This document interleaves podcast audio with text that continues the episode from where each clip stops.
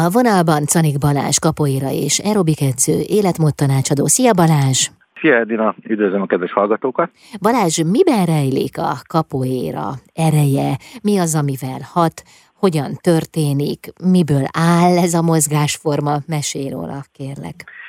Igazán én azt gondolom, hogy ugye maga a kapoéra aerobik, hogy a kapoérából és az aerobikból egy ötvözött küzdősportos aerobik irányzat, Egyébként nagyon sokan azt hiszik a kapuérára, hogy ez egy tánc, de egyébként a kapuéra ez egy kőkemény küzdősport irányzat, és én annak idején megkerestem Kelet-Európa legnagyobb mesterét, Pontapét, és vele közösen alakítottuk ki ennek a kapuérabiknak az alapjait, és egyébként szerintem nagy rész annak köszönhető a nagy sikere, hogy rengeteg olyan mozgás van benne, ugye ami a kapuérában van átvéve, amiben rengeteg ilyen törzsi elhajlás és olyan mozdulat van, amiben kimondottan nagy hangsúlyt kapnak a gerinc mellett futóizmoknak az erősítése. Ezáltal a legkényesebb testrészeken, például a dedék, fenék, csípő, tájékon formál a legjobban, ami kimondottan általában nőknek a, a legkritikusabb testája ezért is ö, ö, alakulnak át tőle olyan sokan, illetve nagyon javallott azoknak is, akik külön munkát végeznek, például egy irodában dolgoznak, és nagyon sokat fáj a hátuk, és nem tudják, hogy milyen mozgásformát kéne nekik választani. Nekik például a capoeira aerobik egy nagyon szuper alternatíva lehet.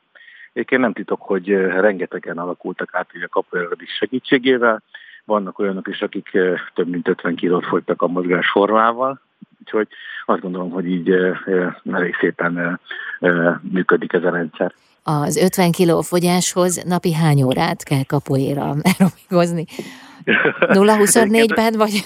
Nem, nem, nem. Egyébként egy-két óra mozgás bőven elég. Tehát egy programot végigcsinálnak naponta, persze mellette ö, odafigyelnek azért a védkezésre, akkor ez abszolút tud működni, és egyébként ö, nem titok, hogy általában akik ö, lefolytak ettől a mozgásprogramtól, életmódot váltottak, és folyamatosan hetente háromszor, négyszer kapuaerobikoznak, és nem nyerték vissza súlyukat. Balázs, végül is a kapoéra aerobikot így ebben az ötvezetben te hoztad létre? Igen, én fejlesztettem ki, illetve most már több országban is tanítom, most már több mint 250 edzőm van országban. Van-e életkori megkötés? Igazán korra és nem erre volt tekintet nélkül elhatom mindenkinek, és pontosan azért is, mert hogy ilyen küzdősportos aerobik irányzat, ezért ugye nem csak a nők számára, hanem a férfiak számára is egy nagyon szuper alternatíva lehet. Szükség van-e bármiféle eszközre a kapoéra aerobikhoz? Igazán semmilyen eszköz használatára nincsen szükség, természetesen lehet bővíteni, ha valaki szeretné akár kézishúzó, különféle gumiszalagokkal, vagy esetleg egy step lépcsővel, de nincsen egyébként különösebb eszközigénye, és egyébként helyigényben is viszonylag kis területen elvégezhető, tehát ha valaki mondjuk otthon szeretné végezni egy nappaliban, akkor abszolút kivitelezhető ez a gyakorlatsor.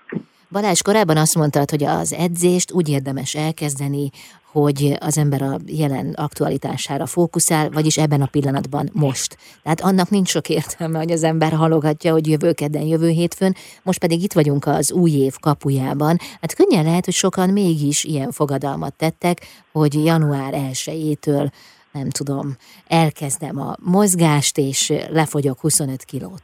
Egyébként nagyon sokan vannak így, hogy tényleg akkor kezdenek neki. Én azt gondolom, az is jobb, mint hogyha abszolút nem kezdenek neki. Csak Igen. kezdjék el, tudod? Ne csak az elhatározás legyen. Persze, meg ugye nagyon sok esetben azt tapasztaljuk, hogy edző kollégáimmal, hogy jön ez az elhatározás, eljönnek az edzőterembe kétszer-háromszor, nagyon beleloholják magukat, és nagyon hirtelen kezdenek a mozgásba, és nincsen egy alapterv, amit szeretnének véghez vinni, illetve a motivációjuk is alább itt ezért is javasolta szerintem, hogy azt a mozgásformát kell megtalálni, amit szívesen végzünk, avval az edzővel kell együtt dolgozunk, akivel hosszú távon tudunk tervezni, és lehetőség szerint pedig próbáljuk meg ezt az életmódváltást létrehozni, és lehetőség szerint ne egy-két hétre tervezni, hanem hosszú távon felépíteni ezt a rendszert, hogy minél hamarabb jöjjön a kívánt testalkat.